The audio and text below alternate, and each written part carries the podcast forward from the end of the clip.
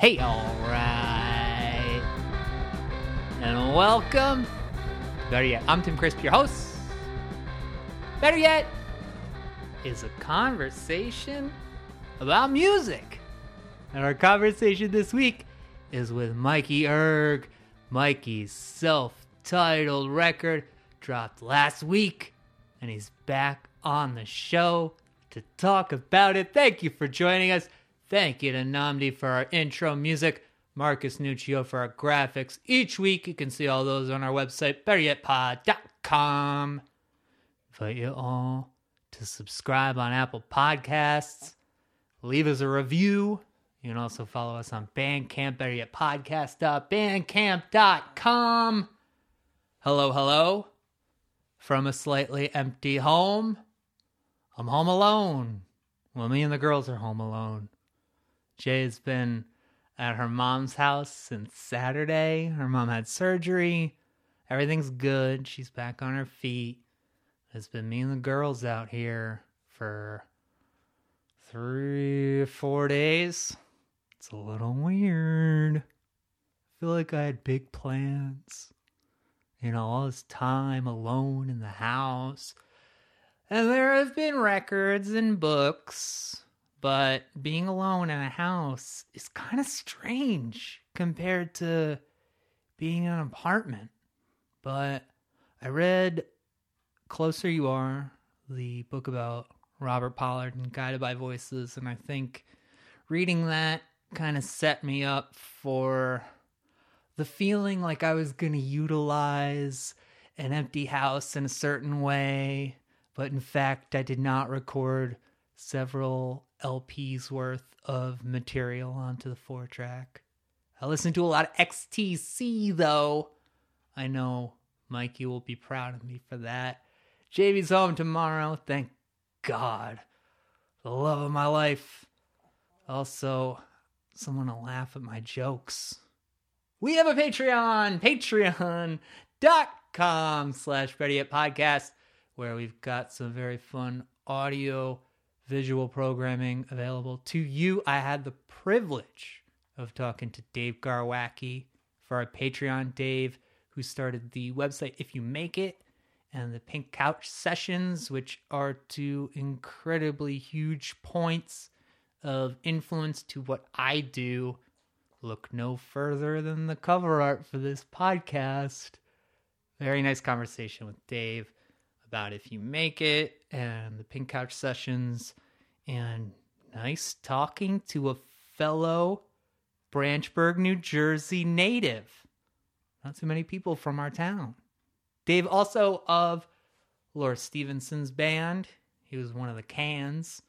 And we've got a bunch of audio from the Life's Work podcast about Laura Stevenson's Sit Resist. All my interviews with Laura, as well as my conversation with Chris Gethard up there. Plus, we get a weekly contribution from our guests. We got covers.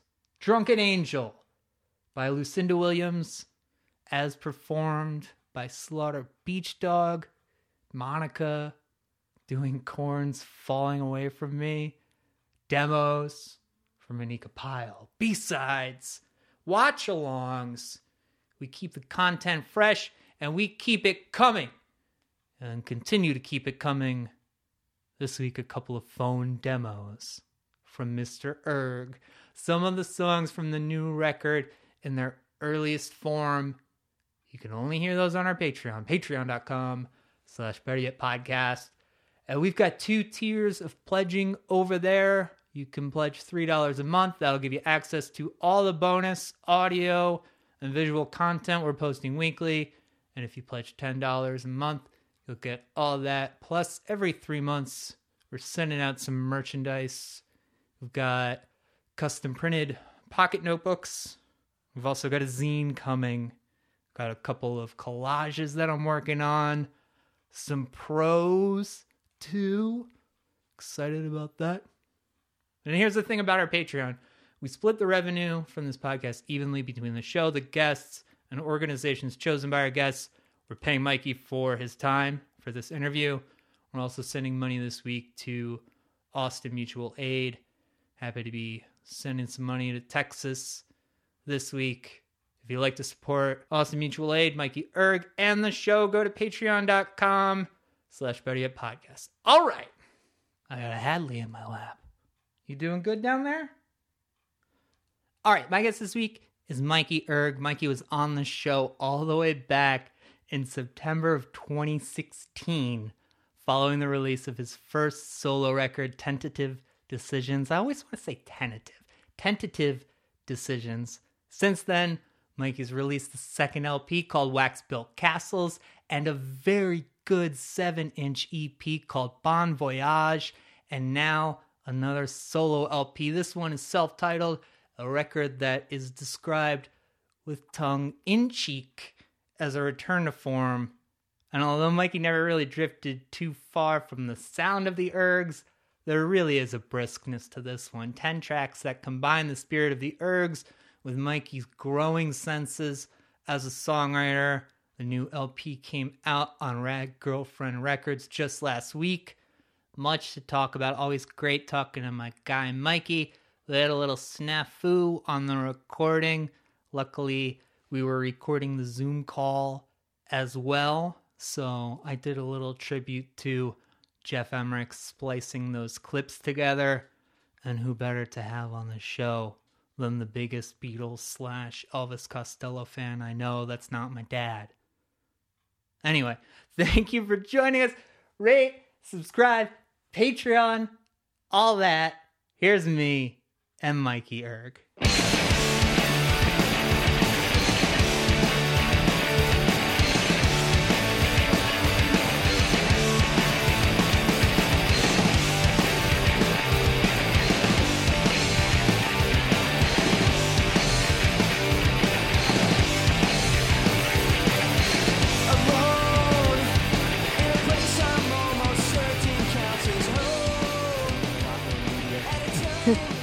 Something I enjoy doing a lot. Totally. I'm in. Uh, I'm. I'm gonna enjoy just like looking at your box sets here in the Yeah, background. Yeah. Got- That's my, Oh, you've you've got it bad. my music corner, which is like the, uh, you know, I, I take music on the road with me, and we all have Spotify or whatever, Mhm. you know, streaming stuff, and so I, there's never a lack of music. But this has been it's been really awesome to be around the vinyl, and yeah. you know, reacquaint myself with the listening experience of putting a piece of vinyl on and reading through the liner notes while you're doing so and things like that. Yeah, and I think That's that been great.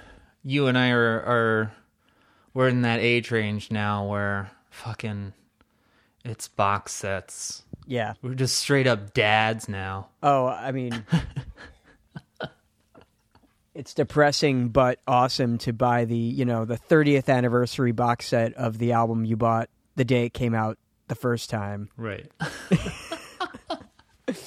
yeah, or like the, you know, like wildflowers or Yeah. pleased to meet me where we're essentially just like taking in the stories once again, but Yeah. for some reason it's it's even better. Yeah. Well, and these these replacements box sets are they're a godsend. It's you know, Yeah. you, how many years did we go only having the records, like not Mm-hmm. even having the story, not having uh, you know, thank God for Bob Mehr and Trouble Boys, like to finally have the story, Yeah. And then you know he spearheaded this whole campaign of we get everything now. It's cool. There's I- five. Uh, you know, Please to meet me's four discs now. Plus like the the Wallace version of Don't Tell a Soul yeah. was like, Which- oh my god, this is as good as Yeah, everything for- else. For years, I I couldn't really listen to that record. It just didn't Yeah. sound right to me. It didn't Yeah. sound like the replacements, and now it sounds like the replacements. They put all the they put all the flubs back in because you read the book and you're like, Mhm. wow, they were they were more reckless during that session than they were during Let It Be. Yeah. Like Completely. Where is where where is the where is that? Where where are those recordings? yeah. It's like This is the same. There. So you're saying that they were burning, literally burning piles of money, this at the same time that they're blind. Yeah. so, you're, so you're saying, uh, yeah, yeah. Their their blind is playing on the on the on the on the monitors, and Paul Westerberg's walking across a uh, multi you know hundred thousand dollar mixing console that was brand new, Yeah. spilling tequila all over it. Well, uh, well, what's uh, the? I I'm blanking on his name now, but the the guy who made those boards just died. Ru- yeah, Rupert Neve.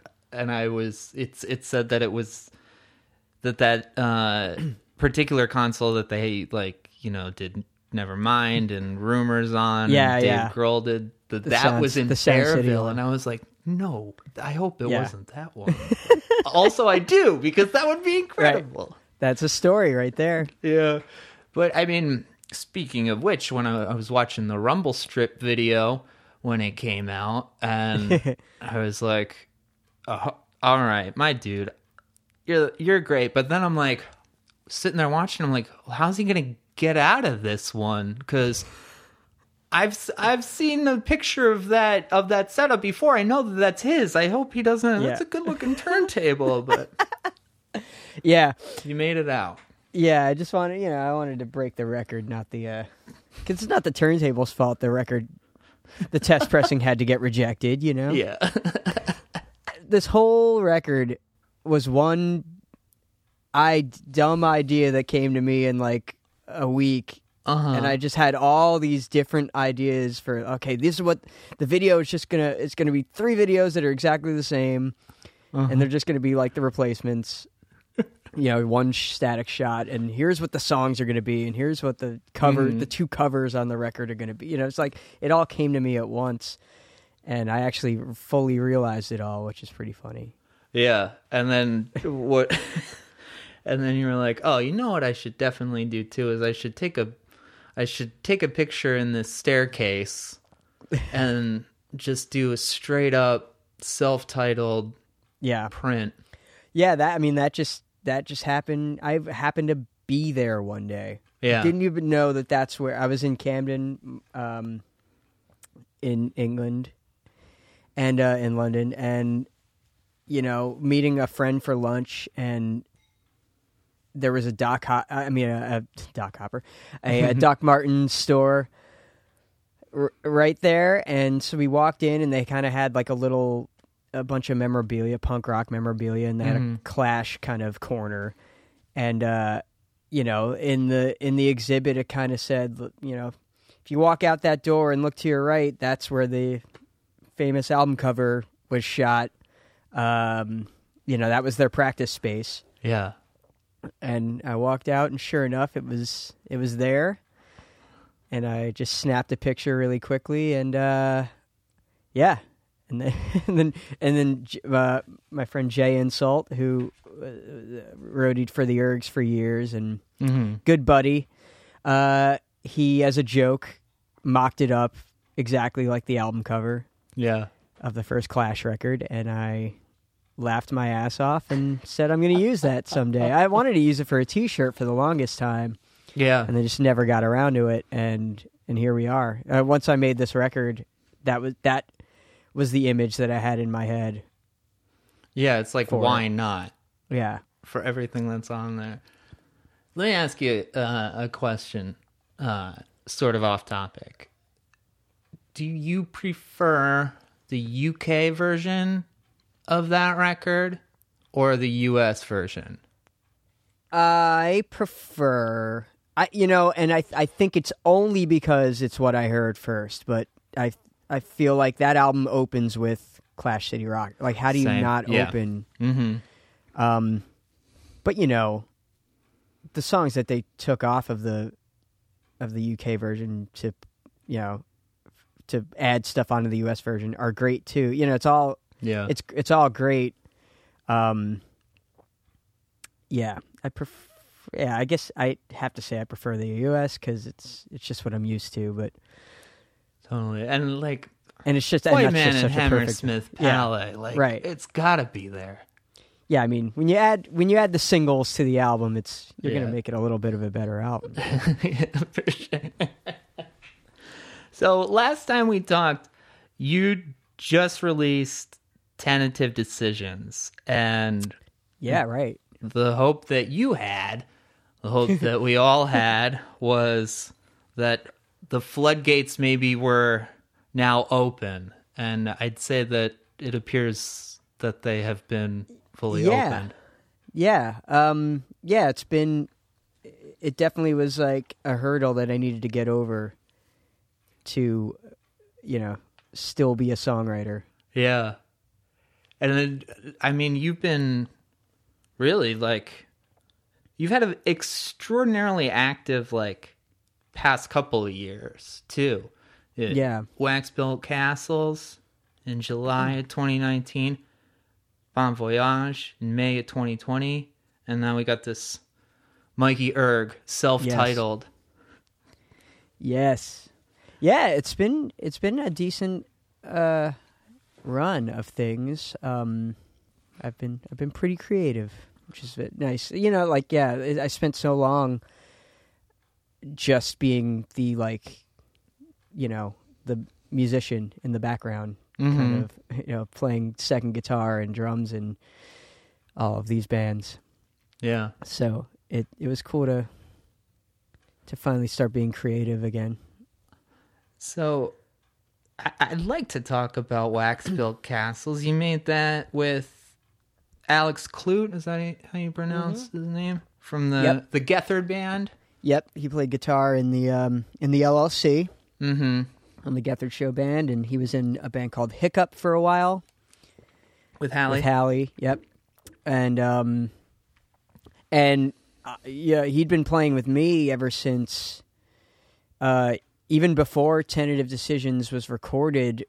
I Mhm. did a couple shows with Lou Hanman on drums and Alex on bass, and um, and we I we'd already kind of planned on making the record with Lou and Jeff on bass, so like we didn't futz with that too much. But Alex was essentially the bass player in mm-hmm. the the quote unquote Mike Erg band since it started. Yeah. uh, so we've been working together for a while, and my original plan for Wax Built Castles was to do. I was kind of jokingly calling it my like vanity record. Like I wanted to make a record that I've always wanted to make that didn't necessarily sound like a punk rock record Mm-hmm. you know it was it would be rooted more in in the singer songwritery like i guess maybe uh, indie rock but certainly loose term. Yeah. yeah like certainly more influenced by you know fucking paul mccartney and neil young and Yeah. you know the 70s stuff that i've been listening to and i wanted it to kind of sound not slick and you know if i made a mistake in the drum track like Mm-hmm.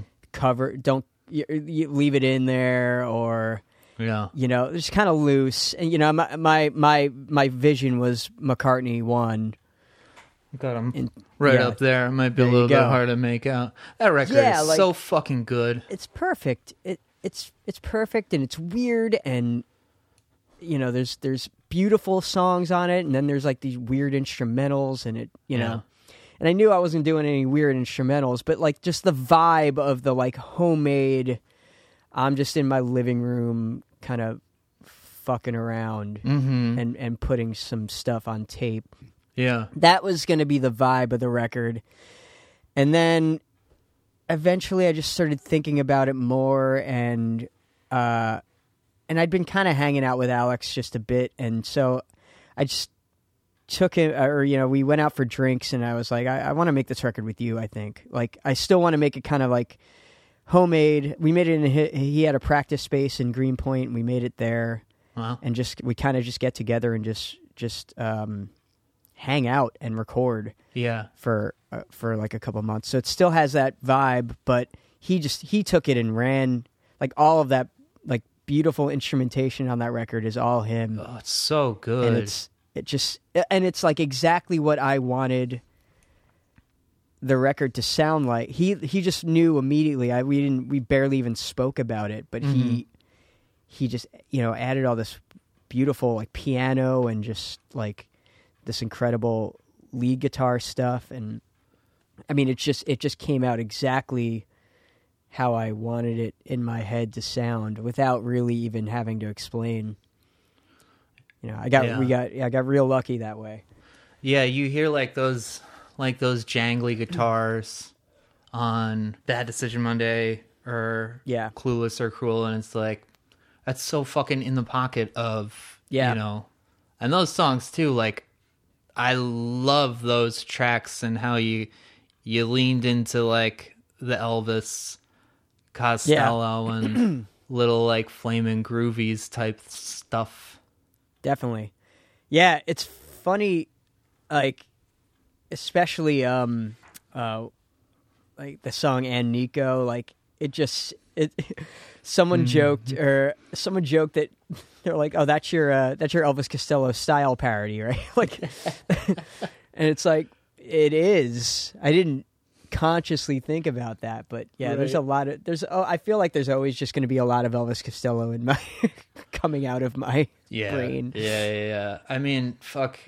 If you're able to absorb like the way he writes a vocal melody, or just like, man, his some of his songs have like, like I was listening to Trust this morning, so Trust is in my head, but like That's- the chorus on like Pretty Words, how it just fucking comes out of Yeah, nowhere and like nowhere. descends into this weird I- that- space. there are days that might be my favorite Elvis Costello song it's so good. just like dun, dun, dun, like it kind of slowly Mm-hmm. fades up and then it's just a beautiful melody yeah. um the lyrics are great I, I love that fucking song that's that's probably my favorite elvis album Hell yeah. um Man, you, yeah. and, you and me, Mikey, we've always been on that and brutal youth are probably my two favorite elvis Brutal Youth records. for real. Yeah, interesting. I never And really that got was like- into it. that was um uh my friend Connor and I talk about Connor Ratliff from the Gethard show is a huge Elvis Costello fan Yeah, and we we kind of both figured out that we love that record. It's not like it doesn't get brought up a lot as people's favorite records, but that was our first new Elvis Costello record. Like we got into Elvis Costello and then he put that record out. And that might be Mhm. why it has such a um such like an atta- I have, I have such an attachment to it, but it is it is kind of it when when they reissued those the Rhino versions of those records they came out in packs of 3 or in Yeah. like waves waves of 3 yeah, yeah, yeah. and that was it was this year's model brutal youth and what was the third one in that way but like it was paired with this year's model i Mhm. remember and it, Oh, and it interesting, made yeah. oh and, and blood and chocolate and i was like oh the three like fucking rock records like Uh-huh. the three bold like noisy rock records and that's absolutely they they all three of those belong belong together in my opinion Interesting, interesting. Because no, it's funny you say that because I remember when all this useless beauty came out, and I have a lot of affection for that record. Just hearing Yeah. it, like when it came out. Um, but I when you talk about like McCartney, um, the first McCartney solo record with Wax Built Castles, it. I guess what what pings in my head is that you've got these really nice layers on here, but nothing feels like fussed over. It's like right let's try this. Okay, cool. We'll put it at like this level. Moving Right. on. that was the vibe i mean i will say that alex like absolutely you know i mean to to the like I, you know he just took it upon himself he worked really hard like he he would um he'd stay up all night and just kind of fuck with Mm-hmm. plugins and shit like that because I think I mean he enjoys doing that sort of thing and and really wanted it to sound incredible. Um but we're like so he he definitely put a lot of hours into that record Yeah. and and I'm very grateful f- that he did that. Uh, but like when we were tracking and stuff, like we, you know, I, I certainly was, was was trying to get like the vocal takes as best as they could, as best they could be, and stuff like that. And we definitely we did, we did a couple songs just tempo wise because they didn't feel right, but for the most part, like if there was like a if if I didn't hit a kick drum in the in the chorus when I was supposed to or something, you know, we just kind of left it. Yeah. And there are there there are a few little kind of weird mistakes that were left that I absolutely insisted they get left in, like just little Yeah. little Easter eggs. If you listen to the record, um, like there's there's a there was a bit where uh, Alex didn't even notice it, and it was my favorite part of the record. It's in that song "City Lettings," where just Mm-hmm. I sing a line, I, I sing the first line, and you hear like a like that. It's like I think it, Yeah. something fell on onto a music stand or something, and he just left it. He accidentally left it in, and we were at Abbey Road mastering it Uh huh. and we hear it. You know, you hear it clear as day out of those big ass Abbey Road speakers, and uh, he was like, "What the fuck is that?" I was like, "That's my favorite part of the record." I was like, I didn't, "I didn't mean to leave that in." Oh no, he was like mortified, and I was like, "It's it's the best part of the record." Gong. but uh, yeah, so awesome. that but that was that was the whole point in my mind was like Mhm. that's how I want the I want that shit in there. I don't want this to be quantized and you know Yeah. done to the grid and everything is completely note perfect. Like that was that was the point of the record was to not be that. That uh that noise would definitely make He, he's going to be very More upset that I that I pointed that out now. it would make a lot more sense on like the last half of that song. Like that's the perfect You're right, space yeah. for something. Well, and that was the thing too that he, you know, I got the I got the mix, the like the the mix back, and he's like, I just left a ton of that shit at the end, and we can just cut it Mm-hmm. whenever we need to. And I was like, Nope, eight minutes and thirty five seconds. That's uh, fuck yeah. it's all staying. What was in your head when you were um like envisioning how that song was gonna do what it did towards the end? It would def. I you know, uh, I want you. She's so heavy is the thing that was in my Yeah. head. You know, the, Mhm. uh, just making it, just having it be completely, just mind-numbing noise at the end. Um, so yeah, we just put a bunch of plugins on it and just went nuts. Uh, yeah. So I mean, and, and and that's exactly. And I wanted it. I feel like every one of my records has to has has to have the uh, wacky noise song towards the end. And I thought this one would be great to put it second to last. So like you have to sit through it to get to that last song That's because good. I'm I mean, stu- I- I'm crazy. I feel like that is uh that's a mark of like your full progress from, you know, the the incident involving upstairs downstairs.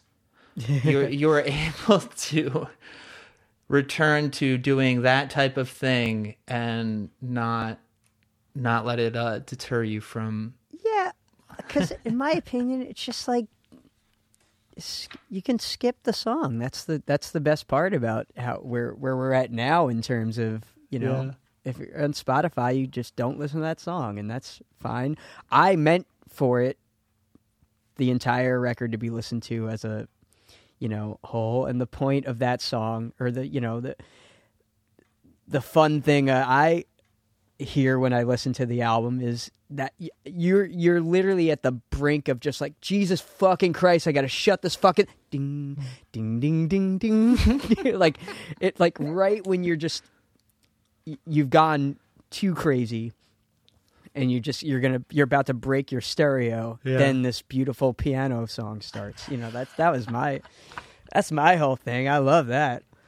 Um but yeah you know i like i like equal parts melody and equal parts noise in my, this in is my like music the dorkiest thing, but last time I was uh, at my parents' house, my Dad and I listened to uh, Abbey Road in five point one. oh Love it. fucking It's the fucked be- I mean- up, man. It was so great. I I uh, of I avoided f- 5.1 for years. Like, you know, records have been coming out in 5.1 since the mid 2000s, I feel like. Mhm. Or early 2000s. Um and I I just never never thought I cared enough. You know, I had a couple my dad when I was still living uh at the studio that my dad owned in Jersey uh in like 2000 to 2008 Uh-huh. um you know we he was doing 5.1 mixes for for the stuff that he'd been working on. So we had a we had a system. So i kind of was getting into it a little bit then. I had a couple things uh downward spiral came out in 5.1 at one point Hmm. around then and i listened to it. It was cool. I thought it was cool but i you know i wasn't really adopting to it. Um but then they put it well they put out sergeant pepper and i still kind of didn't that you know that was like uh, uh 2017 i think. Mhm. still didn't really think i needed it. Then they put the white album out and i was like okay i'm gonna need to hear the white album in 5.1 so Yeah. because of the beatles i i i got a system and now it's an absolute obsession of mine. I'm buying all of these 5.1 mixes and then there there are these specialty labels that are get putting out the old quad Mm. mixes of things Mhm. on SACD and on Blu-ray and I, my god some of this some of the stuff in in quad is it's awesome cuz it's just four speakers but like they'll put the drums in the back Yeah. like uh, like they did all the Chicago records or the first 10 Chicago records. And uh, there's a box set of them and it's it's the drums and the horns in the back the vocals up front. It's it and you just sit in the middle and you're and you it, you're Mm-hmm. you're essentially sitting in the middle of the studio listening to Chicago play. It's it's it's pretty fucking mind-blowing. Yeah. like I love I'm I'm loving surround sound mixes now. And Steven Wilson has been remixing like all the XTC records and all of the Oh, Yes shit. records and Yeah. it's just it's just it's phenomenal. It's great. It's it's it's a cool it's a cool listening experience. It's very, it's very fun. Um, so I've. I've I've I've fully adapted, and yeah, and you know it was the Beatles. It was uh, the White Album. Listening to Revolution Nine in five point one is a mind blowing experience, Uh, and and they really did a great job with Abbey Road too. And Mhm. they've been doing yeah they've been doing a bunch of good bunch of good stuff. So yeah, but Abbey Road is great. so uh, I'm I'm noticing on these. I've been doing some podcasts, Uh-huh. and I just kind of ramble. I kind of go. You're good. I'm so excited to be talking to people. So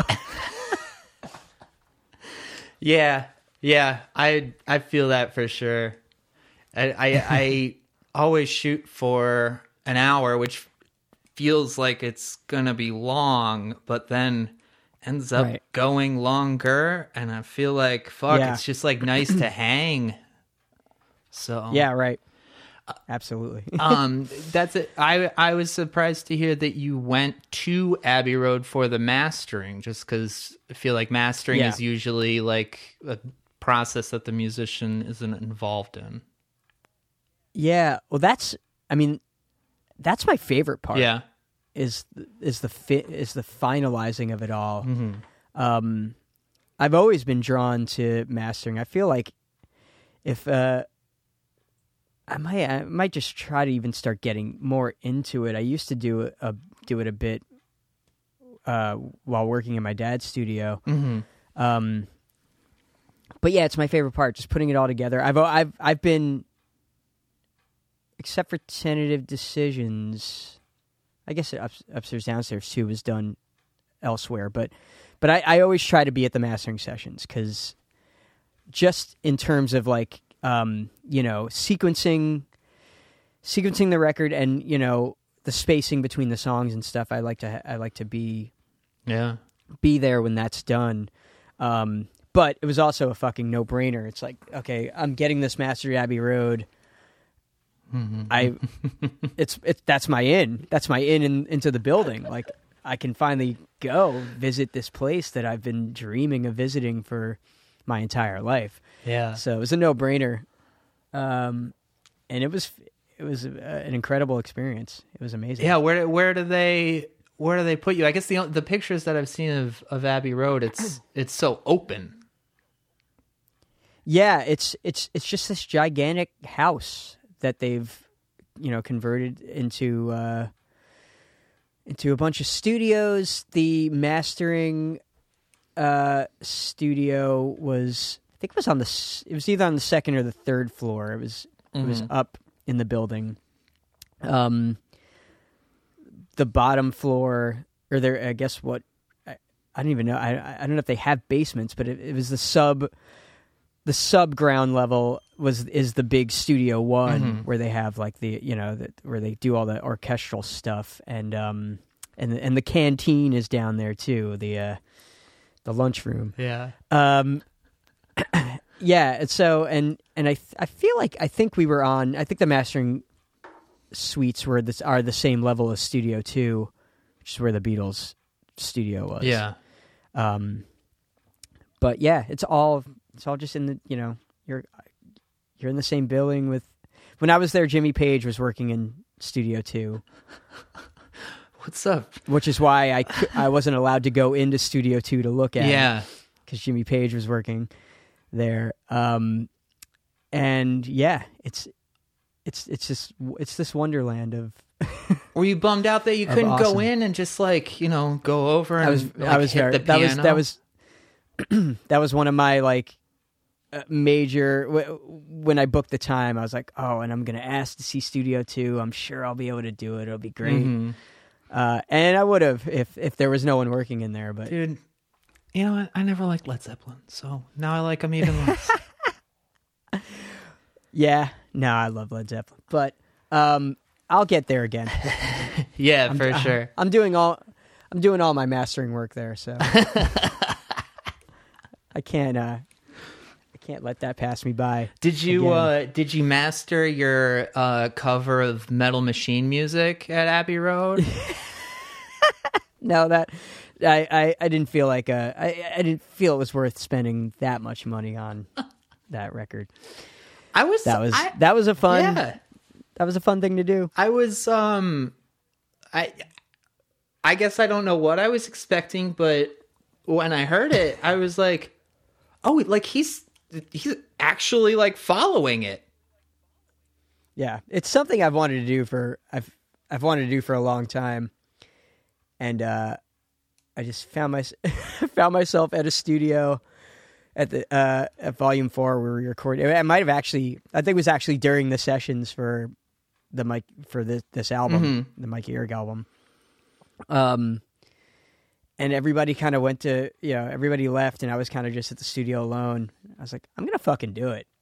And it's recorded four four separate feedback tracks Yeah. for an hour each and then just did it and and then uh, because it was it was a thursday night and bandcamp friday was the next day i was like i'll just put it up for bandcamp friday tomorrow and see if anybody see if anybody writes about it. my my goal was to see if brooklyn vegan would post about it and they Hell did, so- yes.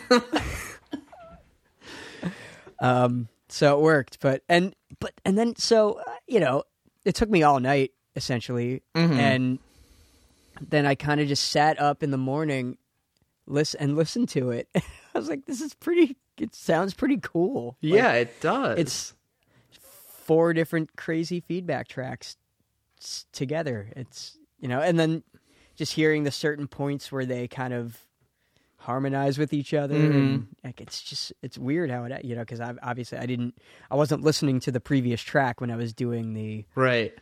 you know the the second track or whatever. So So is it just like Um, in my head that it does like line up with the actual Metal Machine music?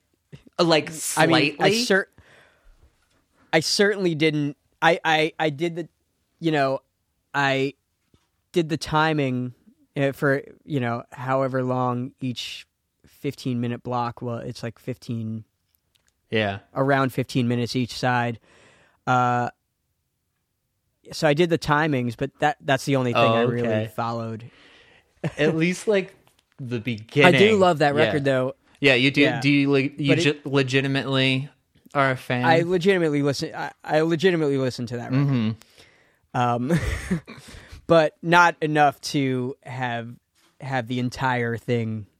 Yeah, I mean, I, I don't know if you're a special person if if you have that entire record memorized. but um, and I, I wish I was that person, but I'm not that person. You got but, uh, the line somewhere.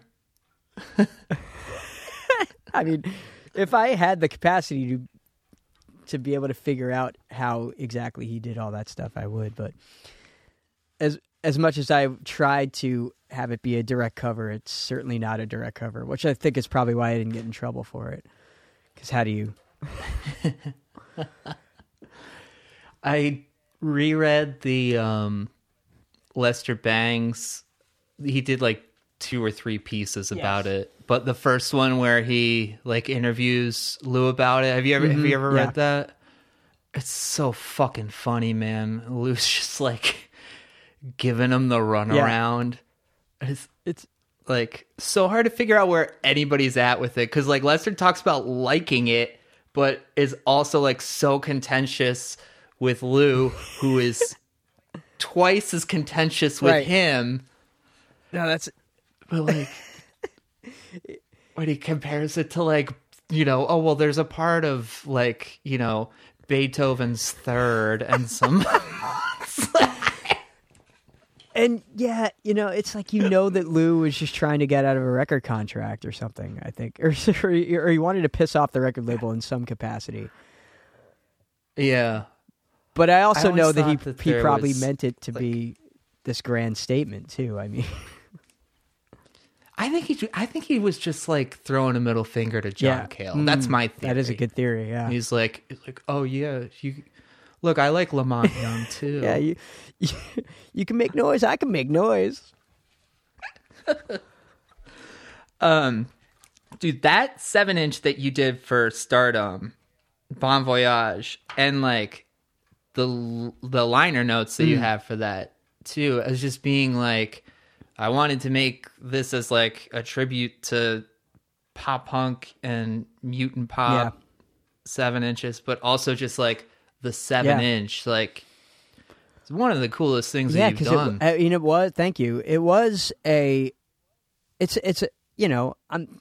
You're kind of noticing now that things are so rapidly changing, and and and like, especially the music, how we consume music and how we get into Mhm. music. It's it's definitely a lot. I mean, that's what I what you used to do. It, it, you used to go to the record store and seven inches were two dollars.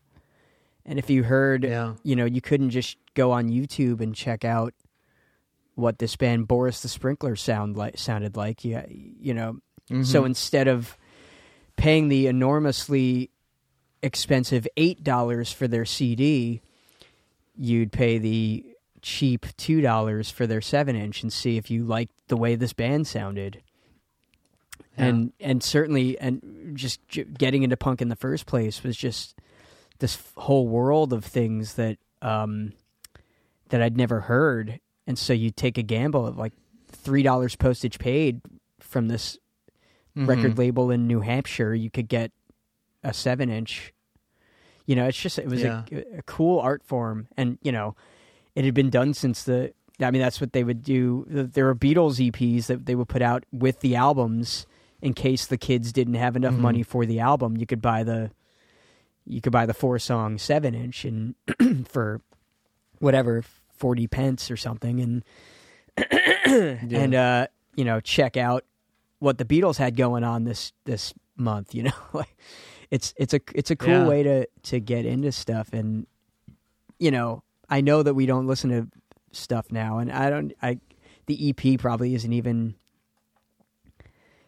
people probably don't even yeah it it certainly didn't It's so it certainly yeah, doesn't it get as like, much become- uh, play as an thing. album does you know like in terms in terms right. of people talking about it or whatever but um but uh, yeah it's just it, it was an it was an opportunity you know the, the whole thing came about because i was doing a european tour that didn't happen because of the because of Mhm. the pandemic. But um, I was doing a European tour, and I wanted something new to have over there while I was over there, and start. And I've been wanting to work with Mhm. Stardumb for years, and they he uh, Stephanie emailed me and said, "Do you want to do something for this European tour?" And it, it just seemed like a perfect opportunity to to do this seven inch idea that I'd kind of wanted to do for a while. Uh, so yeah, it's perfect. Yeah. There's something beautiful too about just like the, you know, a good seven inch, just as like a sequence of like a single, Mhm. two solid tracks, and f- for yours a cover. the cover, it's yeah. Like fuck, that's a that's a beautiful, just like you know, ten so or ten minute story. Yeah, yeah. I love. I I I loved. I love those from back in the day, and that was that was the thing. I wanted the like you, know, you have the the opening banger, the the kind of Mhm. slow, kind of two and a half minute mid tempo song, fast song, and then a cover. You know, and then and I'd had the idea to do Yeah. Mother Nature's Son for I mean years. I want. I, I was listening to it one day. Yeah, I believe that. I, I was like, this is this could be a Ramones song. It's only a couple chords. It's yeah. I could I could hear this as like a you know I always heard it as like Teenage Bottle Rocket doing the Beatles or something, and always wanted to do that, and that this was the perfect opportunity to do it. I've had like a folder of just like the mutant pop all those 45s for like 10 years and it's just the greatest thing to have on a hard drive Yeah, just like go in throw a couple on yeah, I the same. Yeah, like it. my my seven inches are they're all still back at my mom's house in storage. But yeah, like so I haven't I hadn't listened to them in a while, but I around the time I was doing that. I- was reminded of Mutant Pop, and I, I have yeah I had like I got like a, a folder of them on my hard drive, and they're just short bursts of mo- pretty much all of the seven inches are great, in my opinion. yeah yes Um, yeah, and they're just they're all by bands ten that, minutes like, long. i don't know yeah round nine like Yeah, Round Nine. automatics Slacker. Uh, they, yeah, those Uh-huh. automatics records are so good. Um, Mhm. and then you know, like this, the Sicko one is incredible. The Cletus one's incredible. It's like there's there's so many good ones. yeah Um, there, that was a special label. He he really he really had an ear for for good pop punk yeah totally for the most part. Um, I I I, lo- I I love and miss that form too. It feels like you know at times it feels like you know kind of quaint or like you're maybe overly nostalgic for things the, as they used to be compared Right. to the way that they are now. But there is something like super fucking special about that type of release. Yeah, yeah, and I am. I'm afraid of being. I don't want to be that way. I, you know, I, I, I like. Uh, Mhm. I like having access to a million different records, and uh, you know. But I, I, I do love the album as a, as a, as an art form, and this and the EP as an art form. Just you know, as a way to curate things, and and you know, it would be a bummer if that went away. Yeah. Uh, I'm glad that vinyl is is is a is still still going and even in a resurgence because that does keep the album quote unquote in people's minds as a as a as a thing. Um, yeah. So I'm seeing flexies. Yeah. And that's nice. I like to see someone hit like a, a medium between like flexi and a cheap and a cheap seven inch. yeah, I do like. great. Yeah, it's flexies are fun and fun little like little giveaway things, and I like a flexi, I like a flexi every now and then. So on Bon Voyage, you played everything. Um, did that?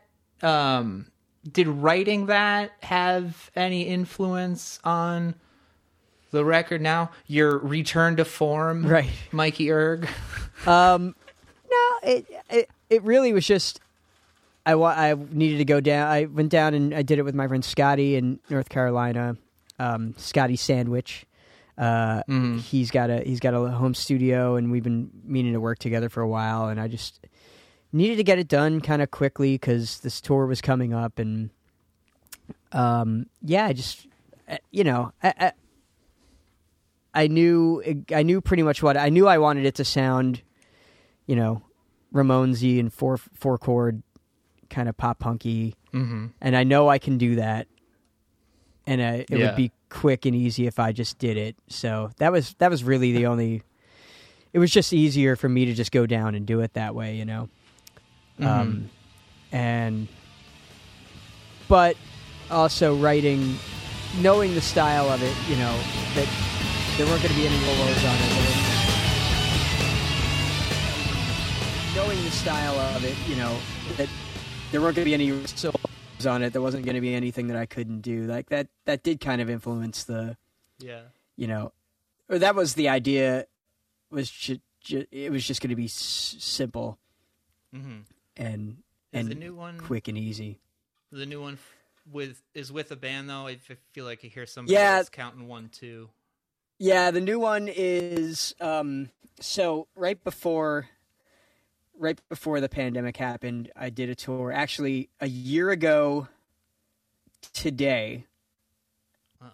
was was the start of this tour that I did. That was a um it was four bands, six people. I played in every band. Uh it was uh, loose behavior, Uh-huh. the slow death, which loose behavior and the slow death were the exact same lineup, just playing different songs. And Doc Hopper and Mikey Erg band, which were Uh, the same three people, just playing different songs. Uh, I played drums in Doc Hopper, and Chris Pierce sang in Doc Hopper, and uh-huh. vice versa in the Mikey Erg band. So this happened.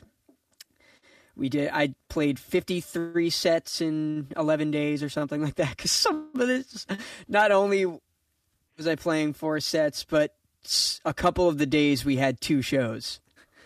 So, so in a way, I'm glad that I got. I pretty much got my year's worth of sets in on one tour, which is good because every other tour got canceled. But uh, so anyway, that that was a very fun tour, and the the three people, me, Chris Pierce, and Fid, who I played with them uh, in the Measure, and we played in a band called Hat Rabbits together. Uh, we we just had fun, and and there was a certain point, like later later in the year, where we just decided, like, hey, we've all been doing nothing. We've all been like stuck in our houses. Let's like, get let's put our masks on and get together and just jam Mm-hmm. and um and it, you know in my mind i was like oh it'd be cool to get that because that that tour was really fun and we sounded you know by the end of it we sounded really good uh let's get that lineup on tape Yeah. i thought that would be a cool thing to do so that was kind of the the impetus beh- behind making this record was just getting just having a document of that three those Yeah. three people I always love Um, that. Like just snapshot of that. Yeah, because that's you know that's the other you know, thing uh, that I love about albums is that they're, you know, it's snapshot in time, especially like, you know, the idea behind one of the ideas behind this record was like I love those early I don't know like, uh, you know the when a you know uh, the first couple Green Day records they recorded on Ju- July fifth. 1990 you know like it's like Yeah. recorded in one day or whatever like i love that like and that's this thing that has lived for for many years so i thought that was mm-hmm. a cool you know just, just let's get together for an evening and record a, f- a whole album Yeah. and that'll be the snapshot of this little time you know That's one of the things I love about like My Aim is True is that it's before the attractions and he's playing Right. with a band that's so good, but they're also like not exactly what he needs. yeah There's something really wonderful in that. Yep.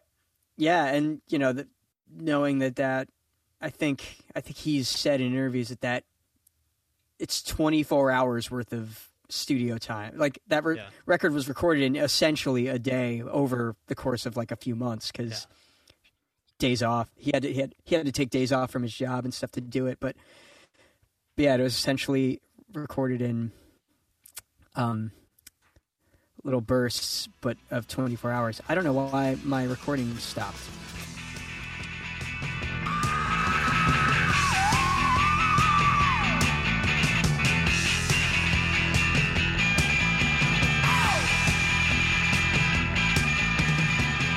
I'll, I'll just like do a Geoff Emerick Yeah, move.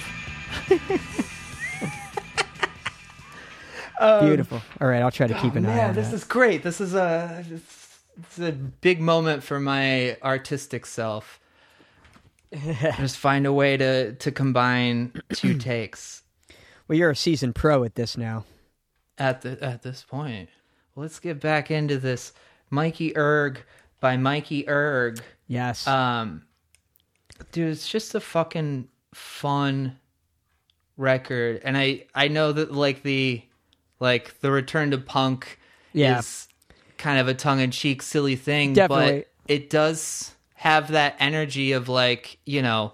I remember hearing Majesty shredding and just being like, "Whoa!" Right. Or Bob Mould Silver Age, and just thinking like, "Fuck, there."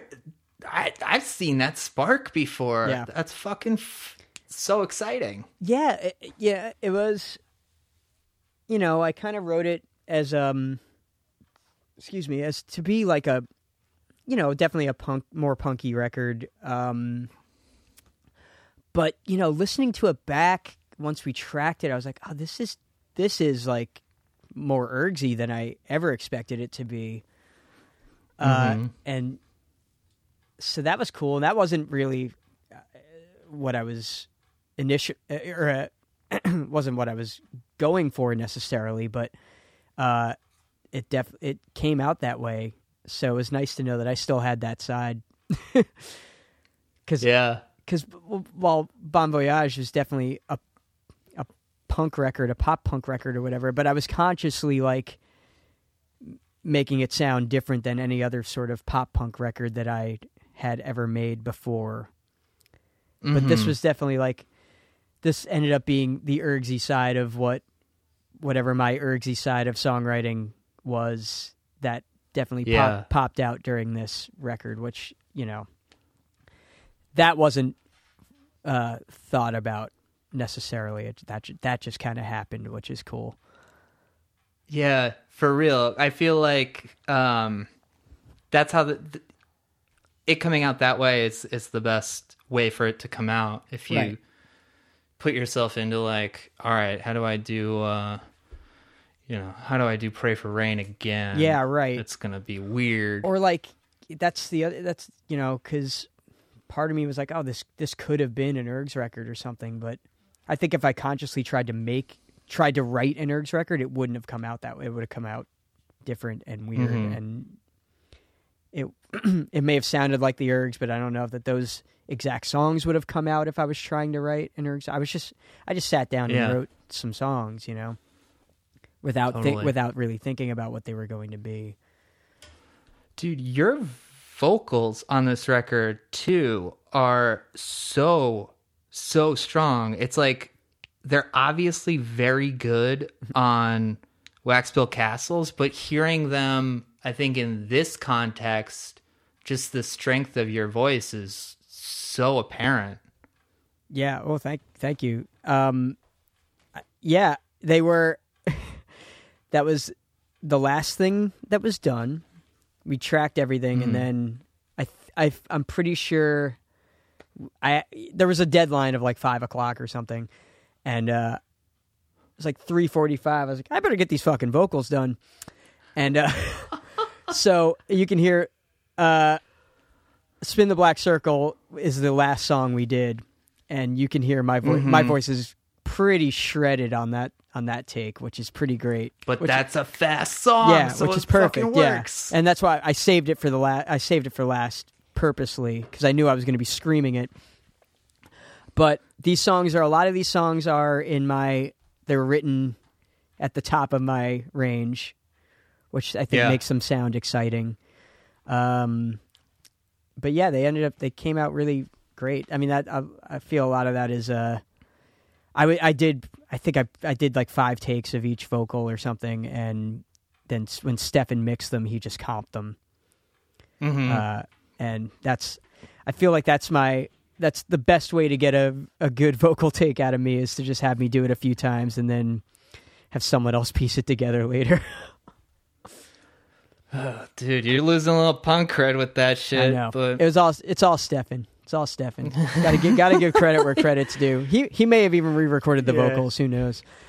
it might not even be me. Dude, I, I love that you fucking covered going to Pasalacqua. I was like, "Fu- oh, of course he did. and that was a thing too that came from the that tour where we we got together to rehearse for the tour the i th- you know it might have even been the day it was the day we left we left uh to meet up with everybody in this tour started in dayton so we Mhm. met up we were like let's just jam for you know a couple hours get these songs down and then we'll go we'll go on tour uh and you know i'm checking my plug the guitar in, check my tuning, hit that A chord. Whenever you hit that A chord, you got to go the, you know, Mm-hmm. it just that's just what happens when you're uh, my age and you've been listening to Green Day your entire life. Uh, and you know, here we go, and then everybody knows the song. Everybody in the band knows the song, and then we played it, Mm-hmm. and that was it. that's going in the set. Okay, cool. Yeah. And then oh, uh, so good. yeah, and then when we got back to to record the record, I was like, we got to do, we got to cover that. We got to do that song. That's Uh. that's a that's an extra cou- couple minutes that we can put on this record. Um, yeah, and I love I love the way the recording of it came out. I think it sounds really, really cool. Dude, I it think, sounds I, so I think that sharp. that's my favorite vocal take of the entire record. That's exactly where I like made the note of like, dude, fucking vocals sound Yeah. good. Um, so for the listeners at home, this record is out now uh, on, on, on Rad Girlfriend. Now, uh, it's uh, I'm interested. Why not Don Gio this time around? I mean, you just did it for Science cover, so I, I'm, Yeah. I know that you and Joe are good. no, it's all good. It's funny. It it just was because this was uh, uh, Josh from Rad Girlfriend was on this tour that I keep talking about. That's the last Mhm. last tour I've ever the last tour I ever did until the next one, whenever that ends up being. Um, uh, and you know, we just were like, oh, let's do something at some point together. Cool, yeah. And then it initially was just going to be, um, it was just going to be like a ten. In- I wanted, I always wanted to do a ten inch. So this was Mhm. like this was going to be like a a mini LP ten inch or something. Um, Mhm. it was just you know, it, it was just something that was kind of planned as as a as a thing that I'll do at some point. It was not meant to be like I'm switching labels or anything. Like there was no no forethought. It was just like cool. I'll I'll do this record for for Josh because we talked about it, Mhm. and um, yeah. So it's it's really nothing more than it just ended up being a, a few minutes longer than I expected it to be. and the pressing plant wouldn't press a 10 inch, so it's a 12 inch, you know? so it just happened to, it happened to accidentally be a new album, even though, you know. Um, Dude, but yeah, uh, Josh is Josh is. It's been it's it's an uh, rad girlfriend's rad. Like every every record that he's been putting out lately has just been killer. Um, Mhm. and like he's he's done a couple. He's done a bunch of cool. He reissued the Dopamines record, slow death, the Slow Death too. reissue. Um, Mhm. He reissued the Quincy Punx record, which is one of my favorite punk records of all time.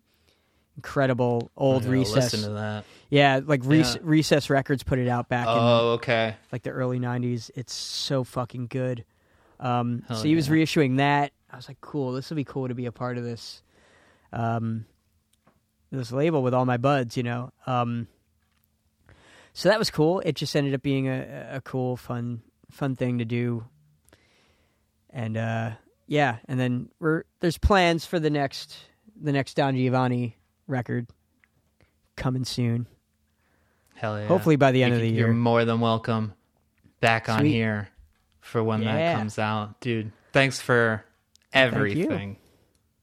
Yeah, I'm stoked. I was stoked to uh to get asked to do a part two.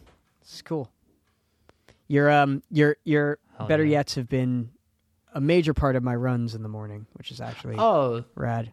that's great. Um, That's awesome. yeah, actually, one of the like when I was when I was writing when I was getting the idea for this record, um, your Illuminati Hotties interview was something I was listening to, and it got me. It got me listening to that record because I, I kept hearing about it, but I hadn't listened to it yet. Yeah. And just listen to that record and how varied and cool that record is was something I was kind of influenced by when making this one. I was like, Oh, I can man. put a Pearl, I can put a Pearl Jam cover on, and then also put an acoustic song at the end, and yeah. and then have the first song kind of sound like Husker Du, and like, uh, I was very influenced by the by how how short and varied that record was. I really loved it. Dude, that record's fucking great. Yeah, it's awesome. It's perfect. Well, shit, I mean, I had a whole like professional send off, but I think I'm gonna leave this in the interview if that's all right with you. All right, yeah. Give me fucking goosebumps. Oh my god, Mikey. ah, I can't believe he said that. Unbelievable. It's the coolest thing that's maybe ever happened. Check out Mikey Erg online, mikeyerg.bandcamp.com. You can find Mikey Erg's new record, Mikey Erg, at radgirlfriendrecords.bandcamp.com. BetterYetPod.com, BetterYetPodcast.bandcamp.com. Pledge to the show on Patreon, patreon.com slash BetterYetPodcast. We'll see you next week. Thank you, friends.